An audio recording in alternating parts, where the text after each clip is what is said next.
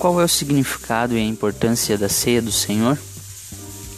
A ceia do Senhor foi instituída por Jesus na noite que ele foi traído. Mateus 26, 26 ao 30, Marcos 14, 22 ao 26, Lucas 22, 17 ao 20, 1 Coríntios 11, 23 ao 29. A ceia é uma cerimônia realizada com a Igreja Unida, comemorativa, proclamando a morte do Senhor Jesus até que ele venha. É um memorial onde o pão representa o corpo de Cristo, que foi sacrificado por nós na cruz do Calvário, e o vinho, ou o suco, simboliza o seu sangue. Ela representa a morte do Senhor, 1 Coríntios 11, 26, a comunhão do crente com Cristo, João 6, 53, e a comunhão dos cristãos uns com os outros, 1 Coríntios 10, 17.